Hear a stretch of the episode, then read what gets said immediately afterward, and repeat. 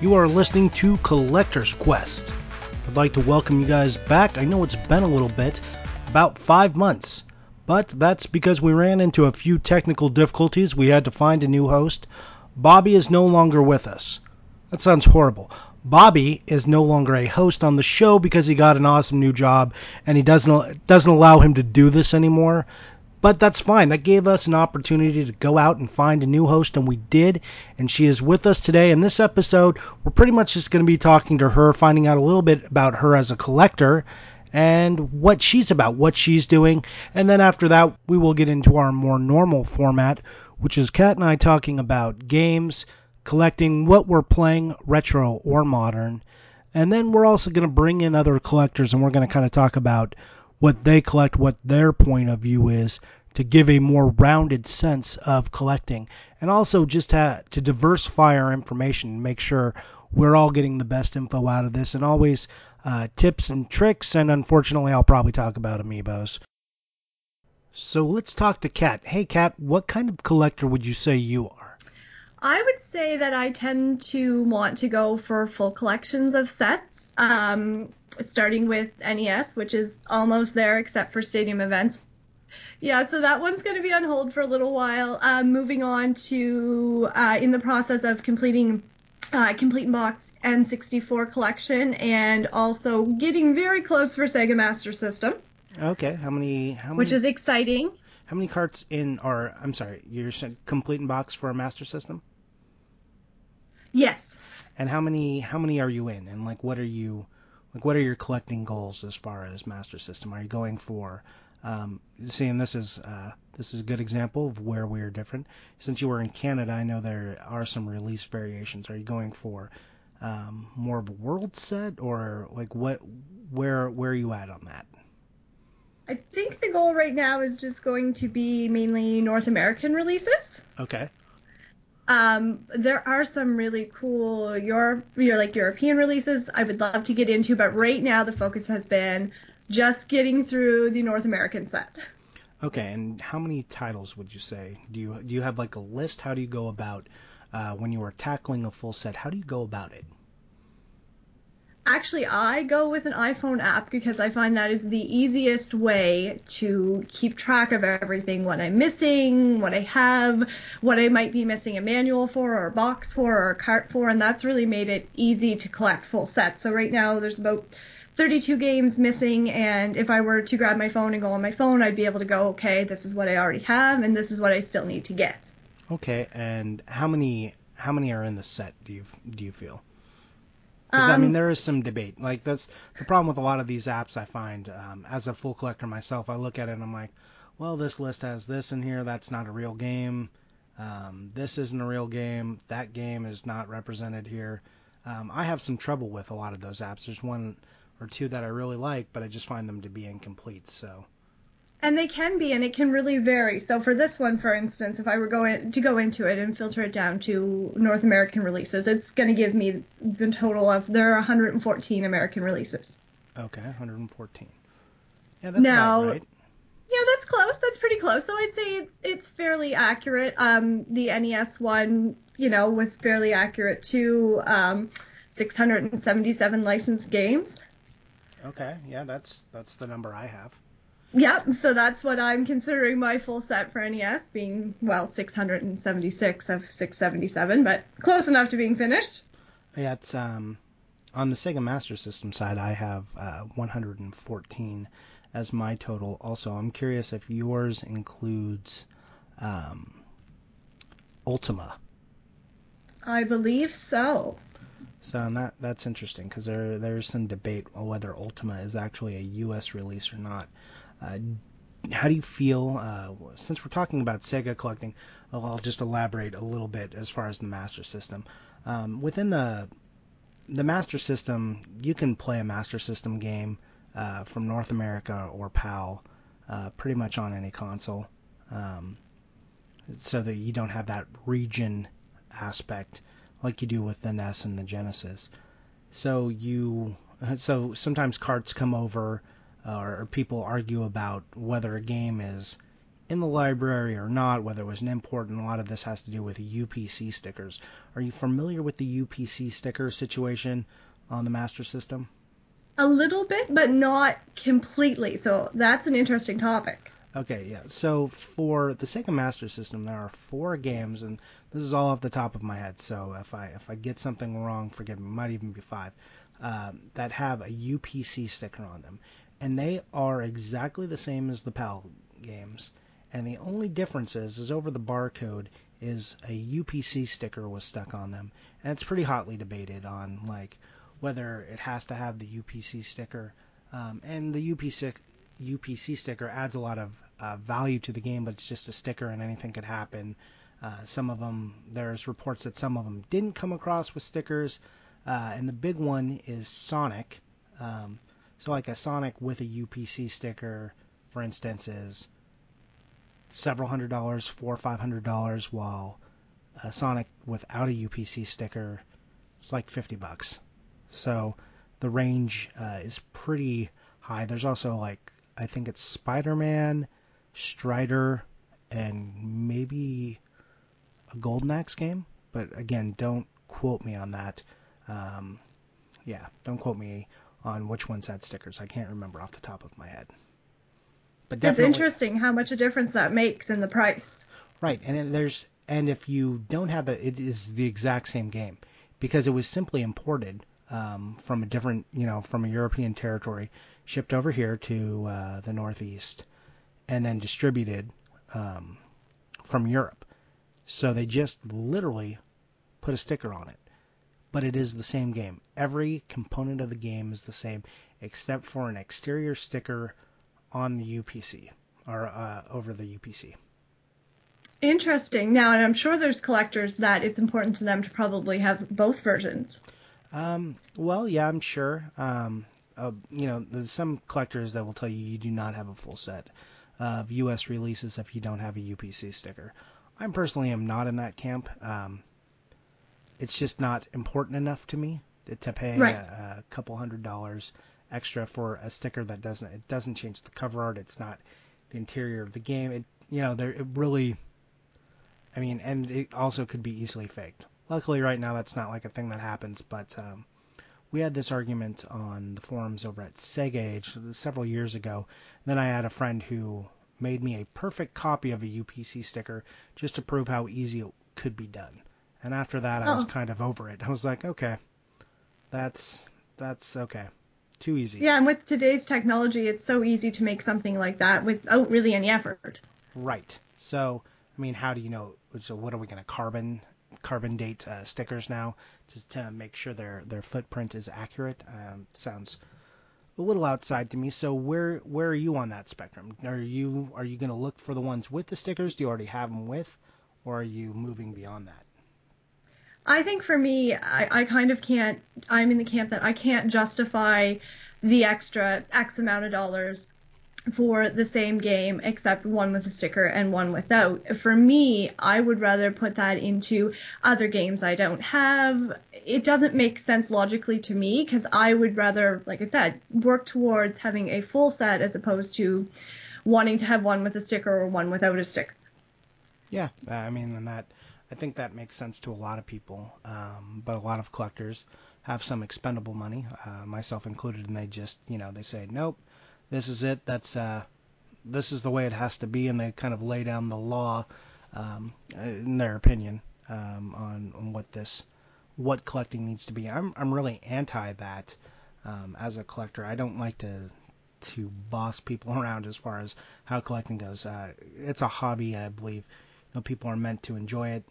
Look, there are things, the concessions you need to make. Like, you've got a near complete set of NES. Doesn't get to be complete because you don't have Stadium Events. I would like to make the argument that Stadium Events doesn't count, but I really think it does, and you just have to decide within yourself whether that's important to you or not. Who is that checkbox for, anyways? Right. So, but you know, things like stickers, I'm not in anyone's face over a UPC sticker. It's just not worth my time and effort. No, and we all collect different things for different reasons, and if we all collected the same stuff, that would be pretty boring. Right. I agree on that front. And, you know, I do hate when people, you know, it's a hobby, it's meant to have, you're meant to have fun, but then there are some groups of collectors that really aggressively pursue their own agenda. And, you know, in the world of Sega especially, Sega is the king of variants and of mishandling of packaging. I have zero confidence in what Sega did throughout the 80s and 90s as far as consistency of packaging. They had several different plants. Manuals were different. Carts wound up different. Sometimes label art was different. Box types were different on a game depending what plant came out, the quality of the labels, what inserts were in there. I've opened 2 sealed games from different plants and found different things inside of them. For the Genesis. So, you know, the world of Sega is a kind of a dangerous place, and getting hung up on something like a sticker, you know, trying to exclaim it as law is wrong. However, having said that, I do believe the sticker does add some value. I'm not going to say, oh, it shouldn't add value. I mean, obviously, it is more rare to find one with a sticker. So, right. Yeah, and then that's the other side. I'm not telling those guys, no, your sticker is total bullshit. It doesn't count. Let's discount your opinion on that as well. I just happen to not agree with it, and no, I'm not going to let that rule my collecting world. Right. Okay, so you are going for Master System complete in box, N64 complete in box, and you've already got a near complete Nintendo set. What else? What is that? The kind of two you're focusing on right now, or where are you moving forward? The main focus right now, finish up the Master System, keep working on the N64 set about halfway through, maybe a little better than halfway through now, so it's coming. I do collect some Game Boy, Advance, so I would like to pursue that, but I want to try and focus on 2 things right now, because for complete sets, I find it a lot more manageable to pick something to focus on. Now, having said that, if I come across a great buy for something that's Super Nintendo or Game Boy Advance, I'm obviously going to pick it up, but I'm probably not as actively going to pursue that until I've finished off these 2 sets. Okay. And I guess I have not done a good job of asking you questions about who you are as a collector, who you are in general, like how long have you been doing this, where you're from. So kind of introduce yourself to us, like, besides just you as a collector, that's, you know, how old are you? How long have you been collecting? How did you get started? All right. Well, I'm 27 and of course in Canada on the East Coast. So not in Toronto, as everybody tends to go to first. I've been collecting for a little over 5 years now. It started off with an array of things. I kind of collected all across the board. Now I've kind of narrowed it down, been able to focus. I'm married, so that's a good point too. My husband also loves games, which makes it a little bit easier to collect because there's not the, you spent what on that game? Oh yeah, it's nice when your husband's like, oh yeah, you got a good deal. You only spent that much, rather than you spent how much?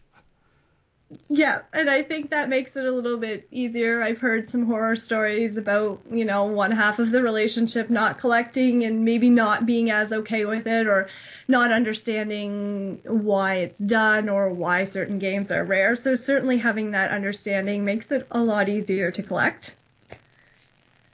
Yeah. So that's definitely made it a little bit more interesting. It's an interesting dynamic to be able to, you know, go out and hunt for things together. There are some things that, you know, one of us likes and the other one doesn't, so it's not like we necessarily have the same interests in everything that we collect. So you guys collect a little bit differently? Is that what do you guys band together? Do you focus, like right now you said you're looking at Master System, do you guys both focus on Master System, or is that something you're mainly doing and he's doing something else? Do you guys, is it disparate, or do you guys come together as kind of a collecting team? Well, I would say that John probably likes the Master System a little bit more than I do. He hates the N64, so I would say that even though he is collecting for that, I would say that I'm more so collecting for that than him. Okay, that's fair. He hates it. I think that would be his least favorite system. So, but it's interesting, though, even though it might be something that I'm not interested in or he's not interested in, you know, we would never turn down a good deal. He would never see a good N64 game for a great price and be like, nope, not getting that. Oh, so he still understands the value of the collecting for the, you know, a good deal. He understands a good deal when he sees one. Exactly. So that's kind of nice to have too, because I don't have to explain my position being like, hey, I like this and you hate this, but I'm going to collect it anyway. It's just like, okay, if you like it, collect it. So let me ask on the N64. So does he inform himself? So if he walks into a shop and he sees some N64 games, does he know what a good deal looks like, or does he let you just? Is that just, you know, Kat, you figure it out. I don't want to ingest any N64 information. No, he's not that averse to it. It's not like acid, or he's not going to go out in the rain and melt. But like he has the same app on his phone as I do on mine, which shows what we're missing or what we don't have. So, you know, he knows if that's a good price or if it's not a good price, or, you know, if he sees something that, same as me, something I've never really heard of or not come across much, you know, we'll take out our phone and Google it and see, what is this? Is it rare, or is it hard to come by, or is it just a common game we might not have got as much in Canada as, say, was in the States. Okay. Let's see. What else was I going to follow up on this Master? How long have you been focusing on Master System right now? Like, you guys have been collecting for 5 years, but how long have you been pushing at Master System? Master System has only been more of a recent thing. When we collected a little bit through getting the NES stuff, and then when the NES was a little bit closer to being finished, Master System kind of became more prevalent, more on a hunt. You know, it was easy to shift focus because it wasn't, you know, the NES was the baby. Let's get that done first. So a lot of it has come together, probably more so within the last year. Okay.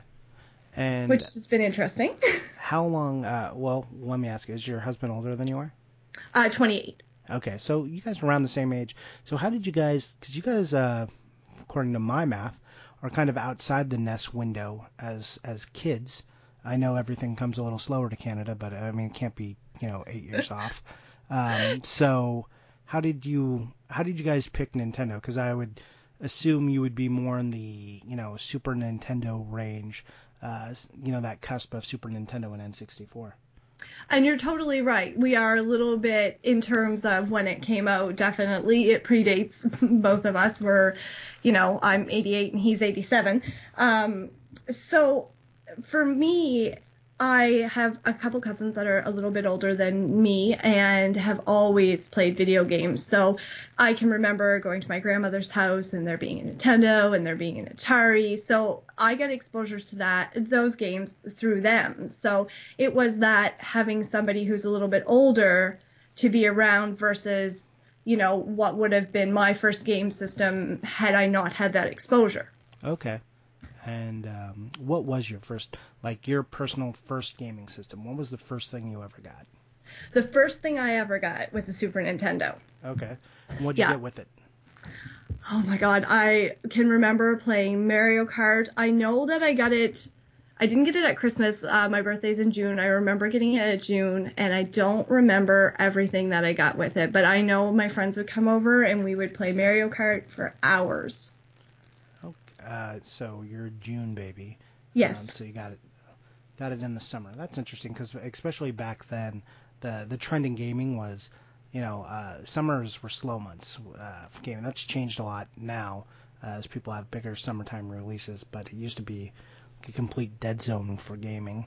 So that's an interesting time. So maybe your parents got a deal on a Super Nintendo. And I'm thinking that might have been what happened. Well, you know, as a collector, I value a deal, you know. So do you still have that Super Nintendo? Is that something you kept, or is that something you pitched and came back to collecting later? Like, how did you get back into collecting, or were you a hoarder as a small child as well?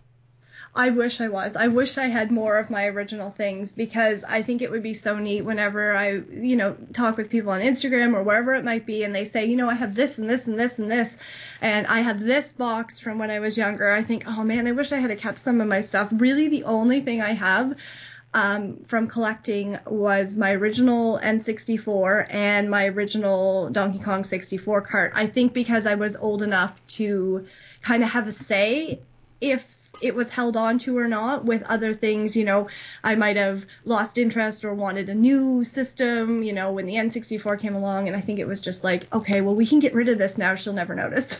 So did your parents do that cruel thing where they, like, forced you to sell it at a garage sale, you know, or trade it in to get a new system, or did it just kind of go away?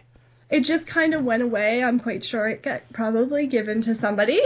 Well, I mean, at least it went somewhere, I guess, and not just sold to, like, a game. At least you didn't trade it into GameStop for pennies on the dollar. Exactly. So, it, you know, in hindsight, I really wish I had more of the things that I had, you know, still had the box for my N64 that I had, or, you know, I had tons of N64 games. To be able to have some of the things that I had as my originals, I would have liked to. I'm not sure why Donkey Kong was the only one that survived with my original N64, but it was. And what color is that N64? Is it the jungle green? No, it's just the basic gray one. You just got the base model, not even a fantastic color. No, it wasn't even a fantastic color. It was the one that came with the two controllers, the gray and the purple. Oh, so at least you got the atomic purple in there as well. Exactly, and it was nice to have two controllers, but no fantastic series, no watermelon, no jungle green, nothing interesting, of course. Yeah, mine was. I bought my N64 as an adult, so that was weird. It was the first console I actually bought as an adult, you know, someone over 18. Right. And I was like, yeah, I guess I'll go buy this. I'm out of high school and my friends have it and it's fun, so I really want to play Zelda. So I didn't even buy it early. I didn't buy it until Zelda came out. And, you know, it was just a gray one. And then, you know, much later I found out Toys R Us put out a gold one. And I was just, you know, really upset that I had this ugly gray one and not the gold one. I don't even like gold. I think gold is really like an ugly color. Yeah. Like I don't like my wedding ring is not gold or anything. It's like a silver. So yeah, but for consoles, I love them in gold and their controllers. Yeah, all the Zelda gold. It's pretty funny. My iPhone is even gold because it reminds me of Zelda. Oh my goodness. So yeah, you can deal with it in that form, right? Right. I don't want to wear it. Also, I put a case on the back of my iPhone, so I don't see it that often. Fair enough. So, you've been collecting for about 5 years. Like, what was the impetus for that? How did you start? Was it when you met your husband, or like had you guys already been together and then decided to start collecting, or was this something you both kind of did? Like, how did that happen? Well, we had been together a little while, and we've always both played games. We've always liked games. You know, we'd sit down and we'd play games together. And we were both of us were living in Ontario at the time. We came home to visit both sets of our parents, because his parents and my parents live here. And one of our friends had dropped off a couple NESs, a stack full of games, I don't know, 20, 25 games, some controllers, and said, here, you have this. And we thought, okay, well, this is great. You know, and plugged it in, you know, played some Mario Bros, all that stuff. And then it was like, oh, there were so many great games that we can remember playing and I can remember playing, and it just wanted to have those memories back. So it just kind of seemed natural to start collecting. And being in Ontario, it was quite easy at that time, to find NES games and to collect things. And at that point, my collecting wasn't focused. It was like, we're going to collect Atari, and we're going to collect Super Nintendo and NES and N64 and Game Boy and Game Boy Advance and Virtual Boy and Genesis and everything. It was just not focused. You guys are like, games are great, let's get them all. Exactly. You treated them like Pokemon and just were after it, huh? Yeah, we had to have them all. Okay. Yeah, that is a rookie mistake. Yes. Oh my God, looking back now, yes. Yeah, I mean, and it's not uncommon, and that's kind of some of the stuff we've covered previously is about collecting. And for any of you new collectors out there, it is a tip. Try to focus. Yes, don't pass up a deal. That's not what I'm saying. If you find a great deal on an expensive game, if you find a $200 game for $50, pick it up. But maybe sell it or trade it to the actual thing you want to collect. And that's kind of an important lesson, is to have goals, have a list, and be focused. Kind of know what you're collecting for. Because I feel like a lot of people start out like you. You suddenly get a case of the feels. All of a sudden, you got nostalgia going strong, and then you're just exploding. You're like, okay, there's so many games everywhere, we can get them all. If we just have the money and don't eat, we can just buy everything. And then suddenly you've got, you do look like a hoarder because you've got an unorganized mess. You're like, okay, well, how do we store games for 14 or 17 different systems? Some in box, some in cart, just carts only. How do we do this? Like, where do we put them? How do we organize them? And I mean, these are real life challenges when you are a collector. So yeah, try to say, hey, this is the system I like. Maybe pick another one. I think it's important to be, if you are, collecting in large quantities, to kind of have two things that you like, just to avoid burnout. That's like a real thing that happens. To kind of, so you can split your focus a little bit, but you don't want to go more than that, like 2, 3 if you're incredibly disciplined, or if you've decided everything Nintendo is your way to go. Hey, great. But when you start getting into, like right now, you're kind of all over the board. You're focused now, but if you were looking at like Atari, N64, and NES games, and then Sega Master System, like how do you tackle that as a problem? Suddenly your list of games is in the thousands. And, just approaching that suddenly becomes a very daunting task. And that's not like for everyone who's just completing sets either. Take a moment, breathe, say, oh, maybe make a list of your favorite. You can collect for 40 different systems if you decide, I just want these games. But if you're going for sets, you just make the mountain too big. Baby steps.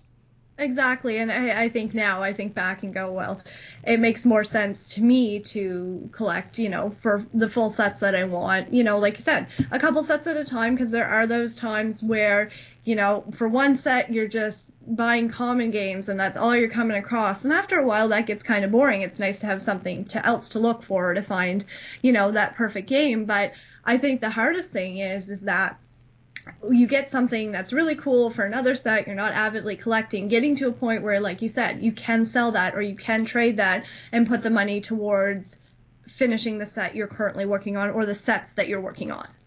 Yeah, and it is important because, like I said, it can be too much. There's only so many copies of NBA Live that one person needs to own. And that's kind of a challenge with, like, once you get past the Nintendo and you get into Super Nintendo and N64, you get sports games that have iterated upon themselves for, X amount of editions through the console's life. Yes. And that wasn't really something that happened very much on the Nintendo. So that's kind of the nice thing about collecting NES games. Aside from, like, what, Bases Loaded and RBI, you don't really have too many sports series that were in large multiples. Yes. When a new version of a sports game came out, it kind of like came out with a reason, not just because the calendar year flipped or the new season started. Yes. Sorry, I'm not all about the sports ball games. Just they're just not my cup of tea. No, I can agree with that. I mean, we only need so many copies of baseball or whatever it might be for one console. Yeah. Do you guys baseball in Canada anymore? I know they like took all of your teams. I honestly don't follow any sports. You don't. You follow no sports. Okay. Well, I follow no sports. Well, it's a good thing that this is not a podcast directed towards sports. Exactly, because I'm in Canada and I can definitely not skate. You can't. Oh, you can't. See, yeah, in America, it's like skating wouldn't be the first thing said. You're like, I can't play sports because I can't skate. So are you cold where you are right now? Just because you're in Canada, I assume you're cold. Well, it is getting colder. I mean, I'm going to hope that we don't have any snow for a while, but that doesn't mean that we won't have snow. It's not real warm here right now. I think it's currently about 9 degrees out. Oh, wait, what the hell? 9? Not... Oh, I'm sorry. My iPhone says it is 10 degrees. Okay. It is probably 85 degrees in my office right now, and that's because it's poorly insulated. But the temperature outside, and mind you, it's a little earlier here than where you are, but it's still like, let's see, weather, what do you tell me? Well, I don't care about that. Yeah, it's where I am. It is 75 degrees outside. Oh my goodness, and yeah, just a little warmer. It will be 93 degrees tomorrow and 99 degrees on Friday. Oh my goodness, so if we put my 10 degrees Celsius into Fahrenheit, that makes it 50 degrees Fahrenheit here. Yeah, well, see, there you go. You just said Canadian things that us Americans don't understand. Fahrenheit, I'm sorry, what? Well, we also don't metric system. I know. Which is, I mean, I could go on about why that's a tragedy and why... Like, why do we do things in measures of 12s and when you can just use the metric systems in series of 10s? Yes. Life is a lot easier when you're going by 10, but apparently that was hard for us. So knowing that you are in Canada and you are facing a lot more extreme weather than I am, I mean, I can go to a garage sale pretty much year-round. How do you find games? Like, where do you go to find games? Like, do you garage sale? Is it all eBay? How do you go about hunting? It does go a lot of thrift stores, a lot of yard sales. Of course, like you said, that is kind of limited more so with weather, but there will be some yard sales for probably the next, half a month or so. Throughout the winter, there's a couple huge indoor flea markets, so that's kind of a great way to do that. Of course, Kijiji, which is like your guys' Craigslist. Okay. That's another really good one, too. So finding online listings for games and stuff. Try and avoid eBay being in Canada because it kind of takes a kicking with shipping and exchange rate and import charges. And that kind of leads us to an interesting place. I know that kind of things have been going on in Canada. One, you're the value against the dollar's kind of flipped. Yes. It went down. And then I know eBay started, or not eBay, the postal service between our two countries started to raise the price a little bit. But you were also saying something, what else happened? Like, what else is, aside from the strength of the Canadian dollar and the new increase in shipping, what else has happened?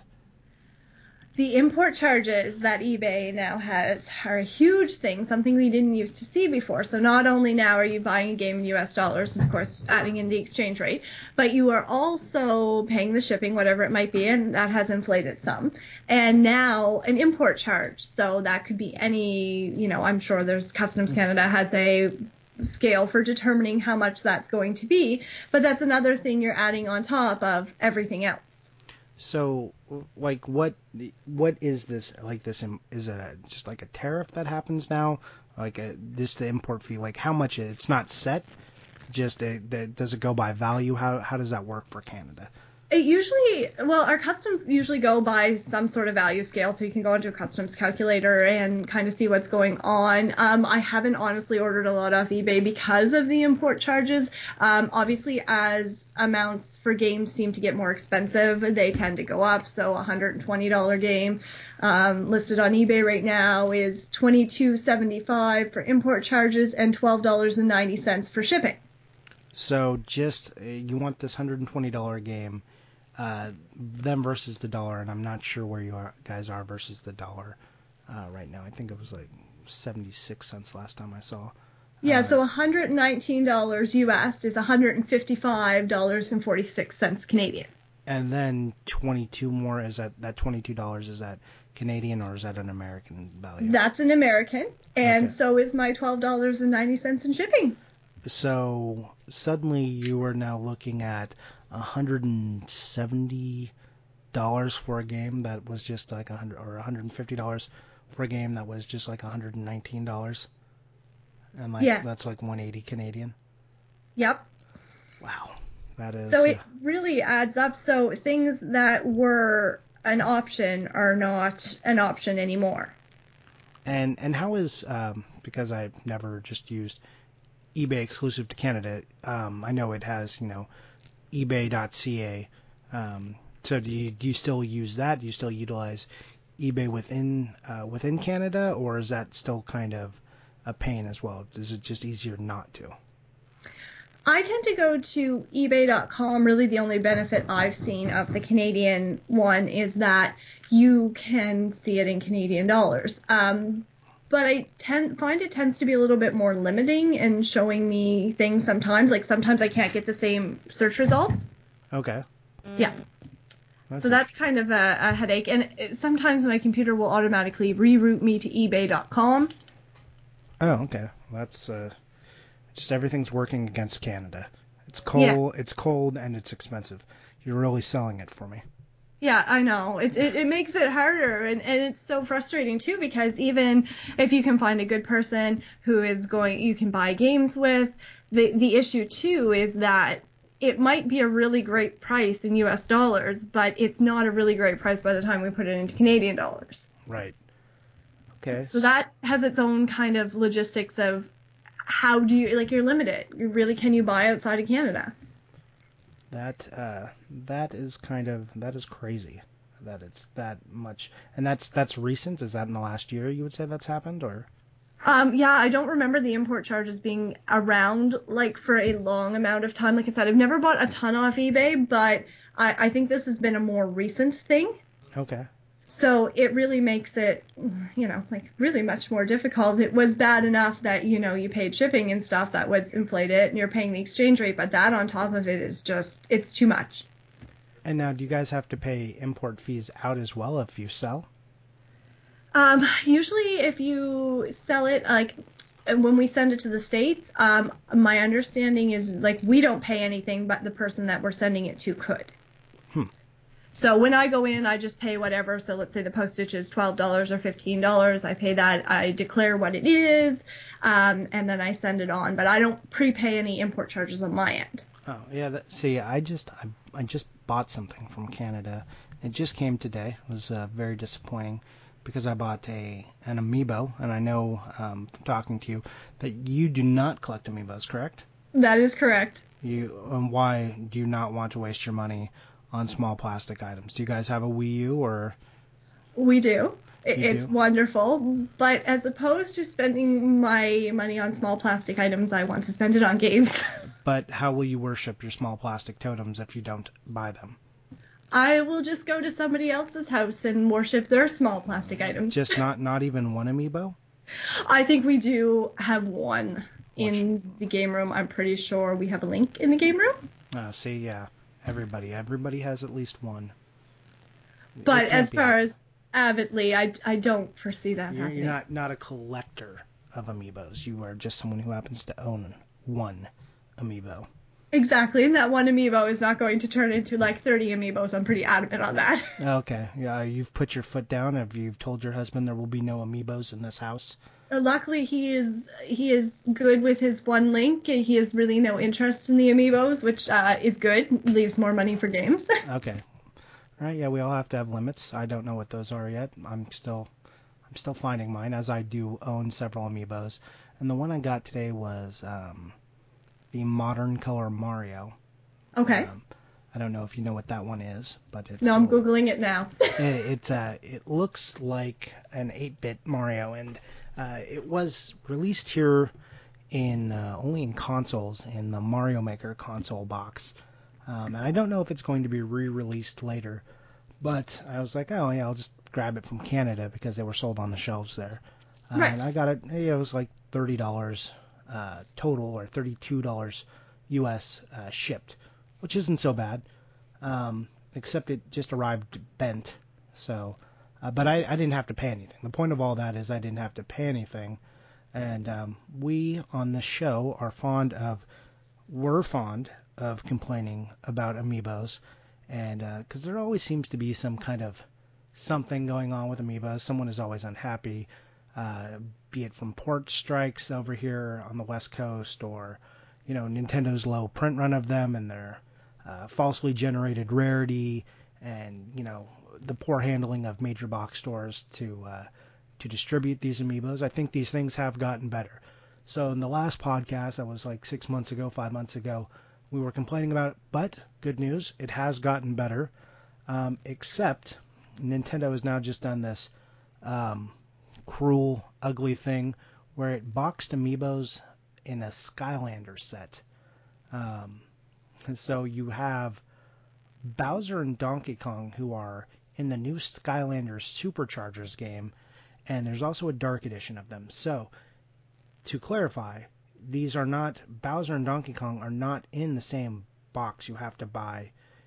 They come separately in a different package of the complete starter pack of the game. So, it's like $100 for each one. So, you will have to buy this game 4 times to get all the versions, and I think they are just reskins of the existing Bowser and Donkey Kong amiibos that are out there.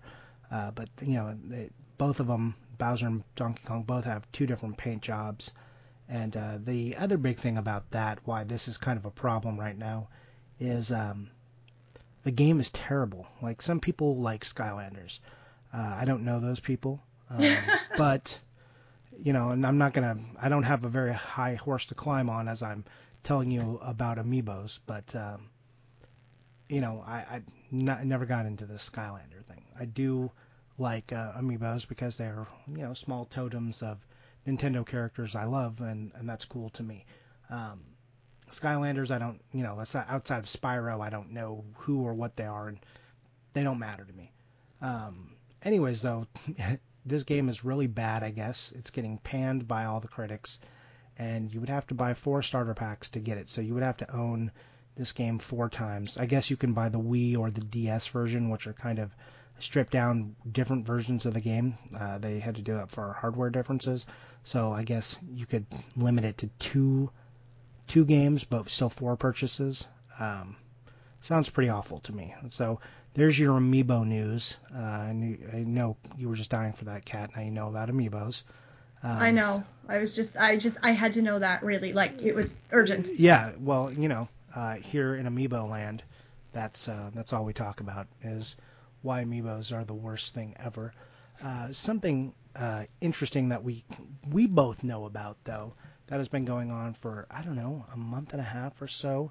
It's an interesting phenomenon that happens in games, and that is a famous, I use famous really loosely right there, a known entity talks about a game and it suddenly causes a price spike. Example, if you know, Angry Video Game Nerd talked about a game, said go buy this, you know, or don't buy this, it would suddenly become very popular and it would cause the price to bump.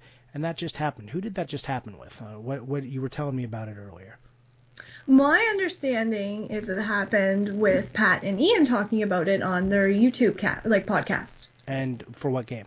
For Jackie Chan's Action Kung Fu. Okay, so a little bit about that game. How expensive is that game right now? Like, well, card only. Like in your collection, what is it worth? Well, right now, I've pulled up some eBay listings as we were talking about, and it's anywhere from $119 US, $124 US, just for the cart. Just for the cartridge. Now, mind you, this game was, like, 3 months ago. How expensive was this game? Oh, it wasn't. We used to be able to find listings $30 and under, was my experience. Okay, yeah, I think I'm pulling up on my program. My Jackie Chan when I bought it, and I can tell you it was. And mind you, mine's complete in box, so that does affect the cost a little bit. But, of course. $51. No, that's the value I put it at. I bought it for $32, complete in box, and this was on 1/31/2015. So that is a massive price difference, considering I'm looking at one listed on eBay right now, complete in box, for $399. Yeah, that's quite a jump, and that is kind of, you know, collectors. It is something to be afraid of, these bubbles that happen. Now, will Jackie Chan come down in price? I know this happened about a month and a half ago, but it still appears to be selling in the plus $100 range. And here's the unfortunate reality. Anytime one of these big guys talks about a game, the price spikes, It usually comes down a little bit, but it never goes to pre-conversation levels. The price is forever artificially inflated, so that's just kind of something you have to worry about. Have you experienced that before? Luckily, I haven't had anything really happen like that. I haven't had it inflate and then had bought something, which is good. But I think if I were collecting now, seeing what the price, and this had been a game that maybe I was actively pursuing, and seeing what the price had been not long ago versus the price had been now, I think it would be a little hard to swallow. Yeah, it's quite a jump, and you know, it's just something for all of you guys who are collectors to be out there and kind of be aware of that it is a phenomenon. And the only way to really kind of find out about these things is, you know, to be a member of some sort of gaming community, have friends looking out for it, or you know, subscribe to their channels. Not that I'm recommending them. If I was going to recommend anybody, I would recommend a show called My Gaming Life. I like their slant. They're more historians and personal experiences, which is more how I lean towards video games. Video games caused a lot of great memories for me, and I like to collect them on a historical axis and kind of examine them from that light. So yeah, My Gaming Life. If you guys have a chance, I would check them out. They're pretty interesting. They, you know, they're not movie stars or anything, but they do have a little bit of a budget they're working with. And, you know, they also have a lot of good information, especially for getting the most out of your Nintendo as far as video and how to get a clean image, the best way to do that, like via SCART cables and running it through splitters or converters. They have some really good info on that. So if that's something you're interested in, like playing your Nintendo on a modern TV and getting the best image, I would definitely recommend you go check out their videos. And that's a really neat thing too, because there are some games that look pretty terrible on a modern TV. Yeah, like every single one of them that is like 8-bit. Some of the sprite stuff looks okay, but man, it gets any 3D. Like if you put in Final Fantasy VII right now, for instance, or Wave Race. It's pretty hard to look at. It's not, you know, it's just the technology has moved away from that, you know, and TVs have gotten much bigger since then. Back then, you know, 32-inch TV was gigantic. Now, if you told me your TV was 32 inches, I'd be like, oh, well, that's cool, I guess, if it's in your room and you're right next to it. Yeah, it's not something you hear. You know, everybody wants the bigger TV. They want, you know, and something new comes out, we have to have it, right? Right. Bigger, better. Yeah. America. Or, I don't know, does that work in Canada? Do you guys go, Canada? Do you guys, well, we have that here. So no, I think that's an America thing. Okay, you guys are aware of that in Canada as well? Oh, yeah. Okay, America. Yeah. Okay, all right. Oh, yeah, it becomes a joke sometimes. Okay, yeah, well, you know. Whatever, I'm in sunny California. You can rot in the cold. Yeah, I know. Yeah. And you've got all the good games down there, and we have nothing up here. Oh, all the good games? I somehow you managed to nearly complete a NES set, which I have not yet done, in the cold Northeast. So I think you're doing all right. You must be doing fine up there. Well, it I think for me too, it was starting collecting at a good time. I know. It's gotten a lot harder to find things here, especially and I know that retro gaming is big everywhere, so it's harder to come across, you know, the good finds and the deals. But I think that's just an across the board problem. I'm glad I started collecting for NES when I did. Yeah, you picked a good-ish time. 5 years ago would have been a better time, but yeah. You are at least ahead of a lot of the curve. So I think this is a pretty good place to wrap it up. I want to thank everyone for listening, and sorry for the delay. But Kat, it's been great to talk to you. And yes. I'm glad you are my new co-host, and we can move on and kind of get into the new format that we were talking about, where we'll be talking to other people, and it won't just be, you know, an interview, or it won't be my monologue to questions. And we can talk about more what's going on in the video game world. We're going to focus a lot on, you know, collecting as a whole, not just Nintendo, even though clearly we're kind of Nintendo people, but also Sega people. But you know, we want to talk about also modern collecting, because there's a lot going on with that, and we want to, like I said, We want to bring some of those people in, and if you happen to be an expert on something, like if you were the world's best Game Gear collector, which I know you're not because I know that person, but if you think you are, we might like to talk to you. You got anything to add to that? No, I'm just looking forward to getting to chat with other collectors, getting everybody's point of view, and just sharing our experiences, because everybody collects differently, and it's neat to get somebody's perspective who collects something different or maybe a little bit more unusual for where we live or what we collect. I couldn't agree more. That's going to be our show. Go ahead and look for us every 2 to 3 weeks. Right now it's just going to be on SoundCloud, but I hope to have us back up on iTunes within a month. Thanks. One last thing, if you don't, please follow us on Instagram. I'm Johnny_IUCCI, and Kat is Castlevania, and that's Katselvania. It's like Castlevania, but with cat in front of it. So go ahead and give us a follow there. And if you think you would be a great guest on the show, go ahead and send me a direct message on Instagram and let me know why. Or you can send it to my email at gameoverjohnny.com. Thanks again for listening.